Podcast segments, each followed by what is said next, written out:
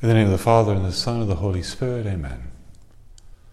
My Lord and my God, I firmly believe that you are here, that you see me, and that you hear me. I adore you with profound reverence. I ask your pardon for my sins and for the grace to make this time of prayer fruitful. My Immaculate Mother, Saint Joseph, my Father and Lord, my guardian angel, intercede for me.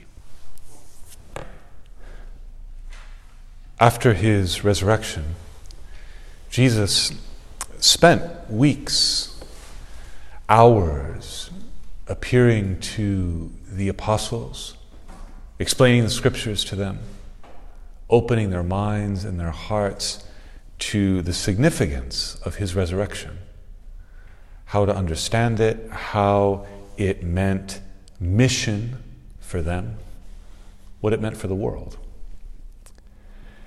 That's what we're celebrating right now in this time of Easter, these days after Easter, that uh, these weeks in which the, the liturgy and the readings of the Mass are reminding of this, in which we in our personal prayer try to understand better and better. Before Jesus ascended, though, at the end of all of that time when he had been teaching the apostles, he gathers the apostles together. They come together, and he's about to be ascended to heaven. And one of the apostles asks a question that could seem a little bit strange, especially given all of the conversations that they had had before. He asks, he says, Lord, is it now that you are going to restore the kingdom of Israel? Now, for our ears, that sounds like a very foreign thing. I mean, none of us are kind of thinking, probably, none of us of you have thought today, hmm, I wonder if God's going to restore the kingdom of Israel today, or when is that going to happen? You know, it's kind of something I've been worrying about in the last few weeks. What is, we don't even, we're not even sure what that means. That could be a whole class, if you like, what it means, but very simply so that it help us pray right now, because our goal right now is to pray.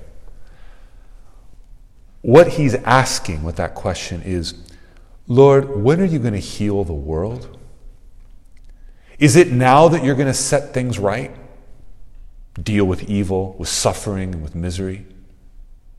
That the joy and the peace that is the very life of God, is it now that it's going to fill the world as the waters fill the seas? Is, is it going to happen now that you're about to leave us?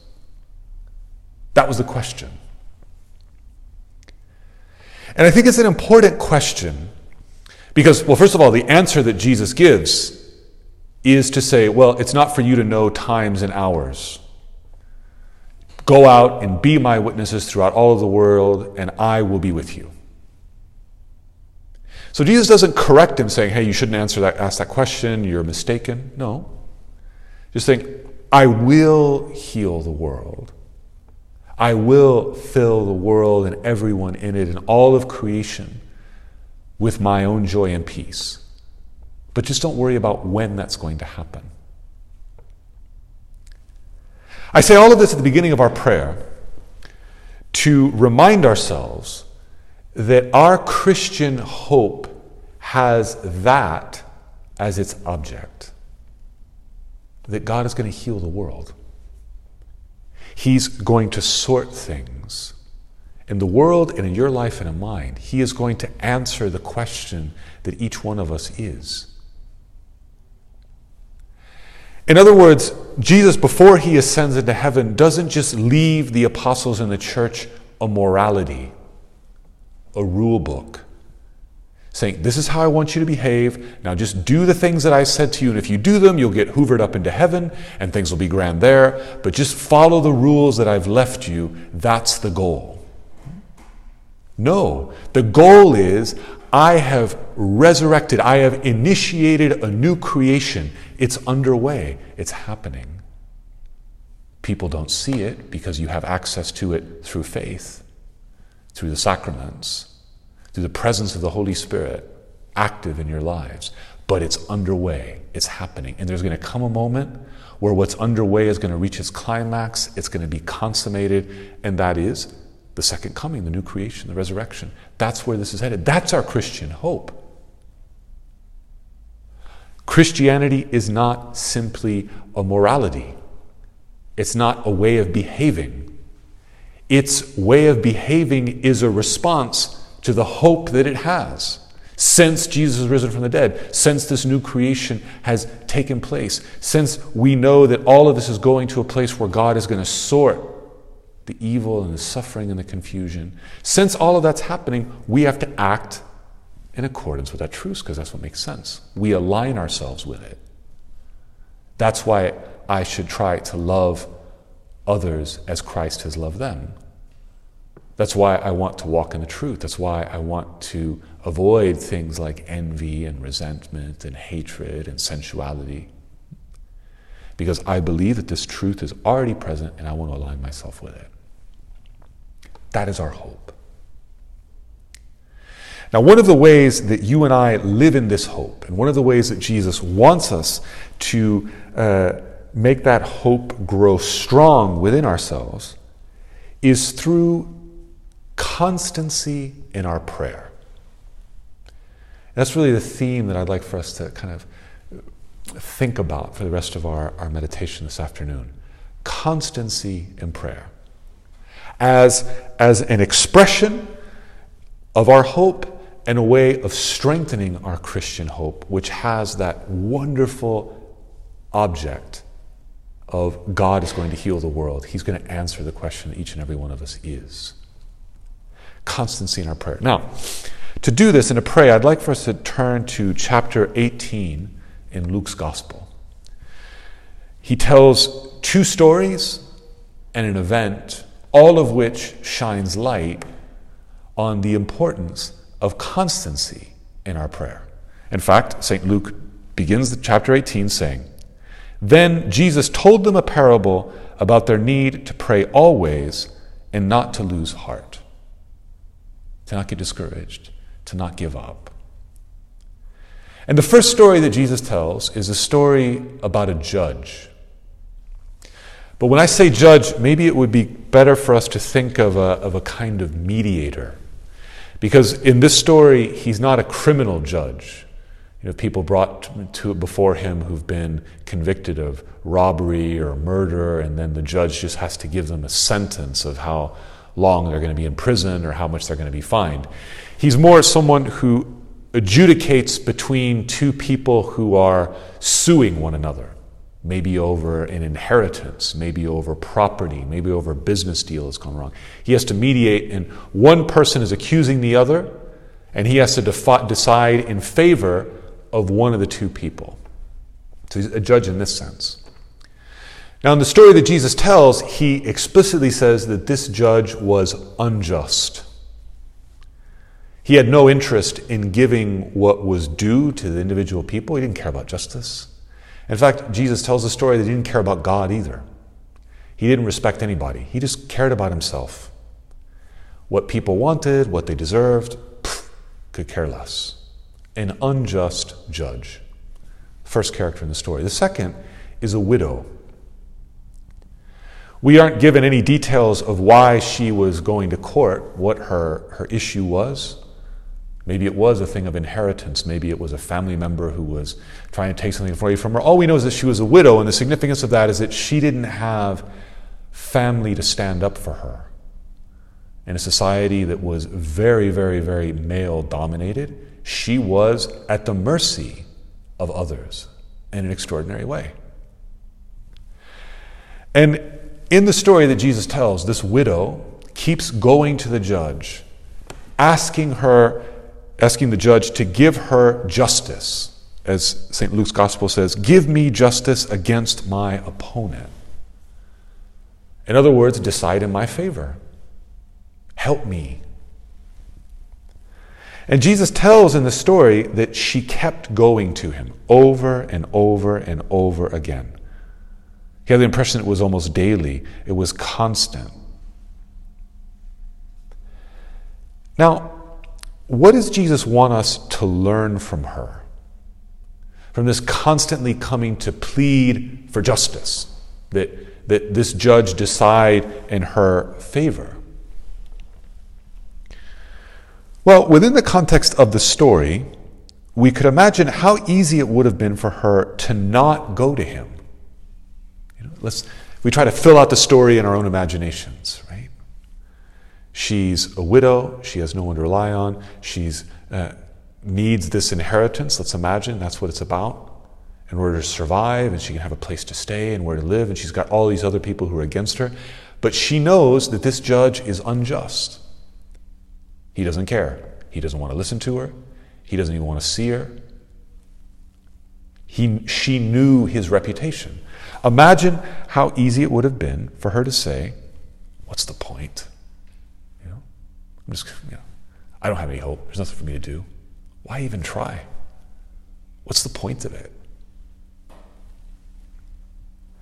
But not only does she give herself to that employing, she keeps at it.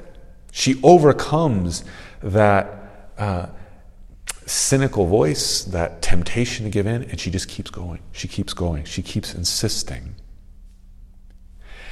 And that is what Jesus points out for imitation constancy. She doesn't give up. She doesn't let uh, all of those other reasons that would be very good reasons for giving up persuade her, she insists, Give me justice, give me justice.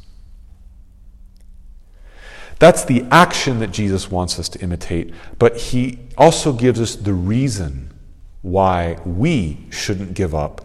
And he does it by setting up an ironic contrast in the parable, in the story.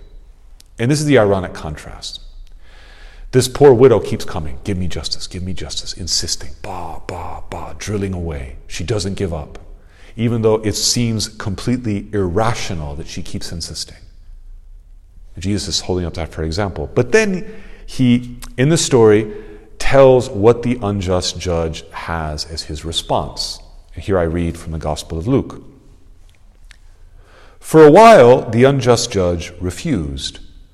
But later he said to himself, Though I have no fear of God and no respect for anyone, yet because this widow keeps bothering me, I will grant her justice so that she may not wear me out by continually coming. That's his thinking. You know, actually, when I was preparing this, I read uh, there was a little footnote at the end of this line in the New Revised Standard Version, and I, I looked it up, and it said, Some ancient sources read, they have an alternate version of this that instead of saying, so that she may not wear me out, she may not wear me out, some other ancient versions of, the, of St. Luke's gospel say, so that she may not come and slap me in the face. Which I had never seen, but anyway, but I thought it was kind of another interesting, whether if that was a version, be another highlighting of the insistence of this widow. She wasn't going to take no for an answer. So the response to the unjust judge is, well, look, I don't care about her, I don't care about God, but I just am worn out. I don't want to get slapped in the face. So I'm going to give her what she wants. So that's the response there. But then Jesus says, But look, even if a horrible person will eventually give in to persistence, what about someone who is good? This is the point Jesus makes. And Jesus said, Listen to what the unjust judge says. And will not God grant justice to his chosen ones who cry to him day and night? Will he delay long in helping them? I tell you, he will quickly grant justice to them. And that's the most important point that right now in our prayer we want to renew our faith in that God is good. Maybe that sounds simplistic. But Jesus is telling a very subtle, elaborate story to try to drive the point home because we have a hard time believing it. And one of the demonstrations that we have a hard time believing it is that we don't persist in our prayer. We give up. We aren't constant. Jesus shows us the strength of this woman who, even dealing with someone who wasn't good, who was actually wicked, who didn't care about her, she just insisted, insisted, insisted. And even in that case, she got what she wanted. So Jesus sets up that extreme case and says, How much more for someone who actually cares about you, who's on your side, who loves you, who's interested in you? If you believe that that's the case, why would you give up? Why would you not persist in your prayer? And this is why Jesus ends the, the story of the widow and the unjust judge by saying, When the Son of Man comes, will he find faith on earth? You know, Jesus looking at them, Jesus looking at you and me, and saying, When I return, will I find faith? Are you going to persist? Will I find people who still keep asking, confident in God's goodness? Or will they be deceived by appearances? The appearance that when I pray, nothing changes. When I ask, there's no response. That things are still hard, there's still challenges. Horrible things happen to good people. All of those things can challenge our faith, can make us doubt can make us turn and rely on ourselves to look elsewhere for reassurance and consolation rather than to prayer. We're afraid to invest all of our energies and all of our hopes in asking the way that that widow did because we're just not sure if it's worth it. After this story of the widow and the unjust judge, there's another story that Jesus tells. He finishes that one and he starts with another one. He says, and this is a story of two men who go to the temple to pray. One of them was a Pharisee, a man who was publicly committed to following the law in rigorous detail, to prayer, to trying to live according to God's law. That was one of them who goes up to the temple. And the second was a tax collector now, again, this is something that you have to understand a little bit about first century Palestine, but a tax collector was someone who was looked upon as a sinner not because, you know, then as now people didn't like to pay taxes, but because he was someone who was colluding with a sinful empire. He was someone who had compromised. He had sold out. Instead of believing that Israel was God's chosen land and that only God could rule over it, he was collaborating with pagans so as to get by. He was taking care of himself and had sold out on his people and his religion. So Jesus tells a story of two men who go up to the temple to pray one, a Pharisee, another, a tax collector. And the difference between the two turns on what they expect from God. Now, I, I don't, I'm not going to read through the passage here, but if you remember, the Pharisee, as Jesus tells the story, when he goes into the temple to pray, his prayer is based on comparing himself with other people. I thank you, God, that I am not like other people who are sinful and wicked and evil, but I do a lot of good things. You know, I tithe, I fast, I pray, I follow the law. And I also thank you that I'm not like this tax collector. Now, the risk when we read this parable, when you hear it right now, we think about it in our prayer, is that we might think, oh, well, that doesn't apply to me. And it probably doesn't in that sense, because I doubt any of you have ever come into your prayer and kind of looked at the Blessed Sacrament and said, God, thank you for making me so good. I'm glad that I am not like all the other people who are so wicked and evil and bad, because these are all the wonderful things that I do, and I'm just fantastic. And none of us is deranged in that way, right? So none of us, none of us would ever think to pray in those terms. But what's really going on in the Pharisees' prayer is not some sort of uh, narcissism necessarily, but comparing himself to others and feeling, you know, pretty good about where he stands. And that is something that can happen to us closer than we think. The thought, you know, not that bad. Doing okay.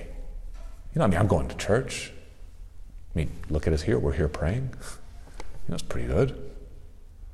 I mean, I'm doing a lot better than most other people. You know, and when, as we see a lot of people leaving the practice of the faith, people who, who sneer at it and, and laugh at it and mock it, you know, when you walk around the university campus You, know, you can have a sense of, you know, I'm one of the few. I'm, you know, I'm, do, I'm doing okay. And in a sense, it's true. In a sense. Just as it was for the Pharisee, by the way. He was doing a lot of good things, and he was doing more than a lot of people. But what he failed to see is how much he needed prayer. For the Pharisee, prayer had become an optional. You know, kind of the cherry on the cake. It's nice to have, but if you don't have it, you still have the cake, right? It's not essential. And as a result, when he went to the temple to pray, he really wasn't expecting that much from it. He was very unlike the widow, insisting, expecting that this is going to, I will get justice. This is going to go forward. But the tax collector, as he prayed, as Jesus tells the story, he beat his chest, asking God for forgiveness not even wanting to raise his eyes to look at him because he didn't feel worthy. Because the tax collector is willing to recognize his own neediness, he bets everything on God's mercy and his goodness. He can't look around and say, Well, I've done this or this, the other. And, and it doesn't, it's almost kind of better in a sense because he says, Look, Lord, I'm going to bet everything on your goodness, your mercy. An attitude very similar to that of the widow. How do you pray? What are you betting on? When you look at God right now, when you turn and your attention to Him in your prayer, on what do you stand? a sense of confidence, inertia. What we need to stand on is an absolute faith in His goodness. That He is looking at me right now, eagerly wanting to give me grace, love, mercy. He wants to sustain me, He wants to heal me. He wants to open me up to possibilities of life and of meaning that are beyond my wildest imagination. That's what is, in, is contained in this word, word. He is good. He looks at me and says, What would be best for you? He's not looking at me and saying, Okay, what do you have to offer? What can you do for me? He is on your side. That has to be our motivation to be constant in our prayer. Not just asking for things, you know, better weather or good grades or, you know, a relationship to go better. That too, okay, it's fine. I don't think there's anything beyond the pale of asking our Lord, as long as it's something that isn't offensive to God, as long as it's something that we could worthily ask in His name. But more, more deeply and more importantly, are we trying to pray each day with that constancy and growing in that faith in His goodness? Think about it this way. Let's just do a little bit of examination. Just think about the last two or three days. What have my reactions been when things were hard? Things were difficult. I was challenged. Was it to complain? Was it to avoid that? Was it to want to run away? Or did I turn to God and say, Lord, help me see? Help me to be strong. Help me to go forward. Help me to trust in you. Has there been a lot of avoidance? Or has there been embracing, saying, Lord, you're with me in this. Let's go. Let's face it. Bring it on. I'm not going to put this off anymore. I'm going to do it right now. I'm going to stop worrying and fretting about this future situation. And Lord, I'm going to put it in your hands because I trust you. I'm avoiding this other person because I don't want to have this conversation with her. Lord, help me stop avoiding that. Let's, I'm going to go ring her right now and talk to her. All of this we could multiply and get even more specific.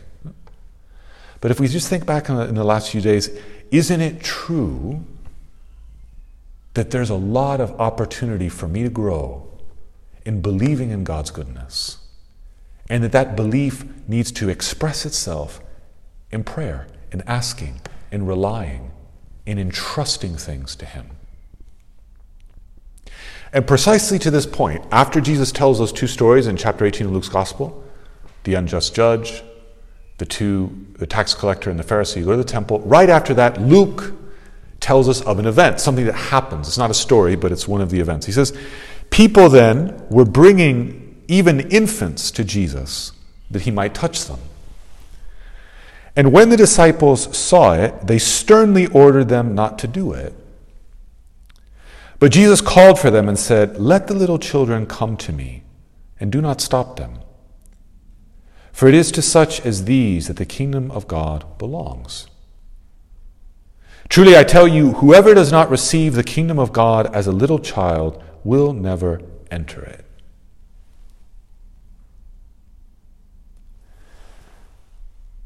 We said in the previous two parables that what Jesus wants us to see is that God is on our side, His goodness, and inspired by that faith to be constant in our prayer. In this gesture towards the little children, in His rebuking of the disciples keeping the little children away, Jesus goes, in a sense, even deeper trying to help us see that we have to have our, our conviction of about God's goodness needs to be exactly like the conviction of little children towards their parents. It's, it's unthinkable, you know, that, that a four-year-old would go to her mother, you know, and ask for, you know, some lunch. You know, mommy, I'm hungry, and then afterwards be afraid. You know, when the mom gives her some food, hmm, I wonder if she poisoned it. I'm going to go feed it to the cat first just to make sure, and I'll see what happens, and then I'll have my lunch. When, when a child goes eh, to her parents, it's with trust. Why? Because she believes that her parents are good. And good in the sense not that they're morally perfect, but that they want what's best for her. They're going to take care of her, they're going to support her, they're going to encourage her. And with just absolute clarity, Jesus is saying, Truly I tell you, whoever does not receive the kingdom of, of God as a little child will never enter it. In other words, unless you're willing to have that exact same trust in God's goodness, you will always stay far away from Him. You will not be able to enter into His fatherly care, to be ruled by Him and guided by Him. And you won't be able because you're going to be standing back. You won't persevere in your prayer. You're going to rely on yourself. You're going to compare yourself with other people and be content with more or less getting by. You're going to be at arm's length with this loving Father instead of allowing Him to take you into His arms and embrace you and give you all that you truly need, not what you think you need. And boy, is there a difference sometimes. Precisely because He is good and He's in your favor, He knows what you really need. That's what He wants to give us. And just as small children, you know, think that they may need to eat four pounds of chocolate hmm, and that that's really what's best for them, it has to be their parents and say, no, you're going to have porridge for breakfast and not four pounds of chocolate, or you know, that's you don't need eight donuts, you can just have one.